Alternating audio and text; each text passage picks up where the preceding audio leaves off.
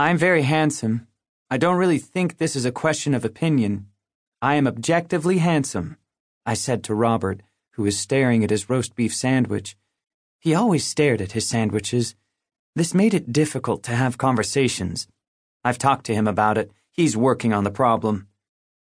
I agree, Benedict, Robert said to me. Toward the roast beef, but to me. Of course you agree. You are a logical person. I am six feet one inch tall, slender but not skinny, because I do 50 push ups every morning and every night. My eyes and nose are proportional.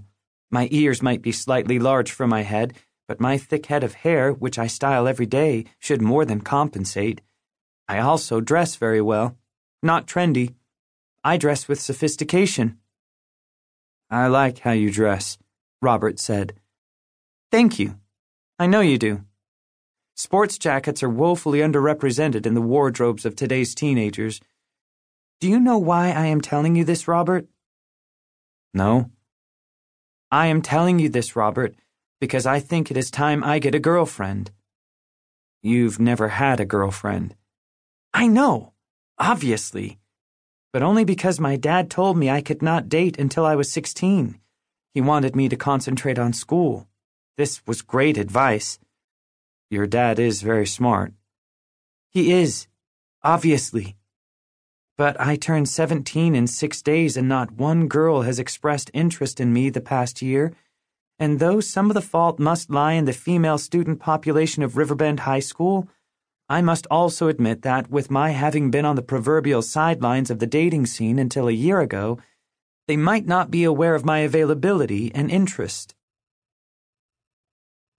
In the several seconds it took Robert to respond, Evil Benny started talking in my head. Evil Benny is not real. I'm not crazy. It's just self doubt. I call this voice, this self doubt, Evil Benny, because I want to make sure my better self differentiates itself from my lesser self. And Evil Benny obviously is my lesser self. It is easier to ignore Evil Benny if I make him a separate person. I don't actually think he's a separate person. That would make me crazy, which I have already stated I am not. I just make him separate in my head. Evil Benny says very untrue, very destructive things, like, you don't have a girlfriend because you are very unlikable. So, obviously, destructive thoughts are not productive. That's why he's Evil Benny, and must be ignored. I will expunge him and self doubt entirely from my head some day soon. I am sure of it. I'd like a girlfriend, Robert said, which made me happy since it was easier to ignore evil Benny when I could talk.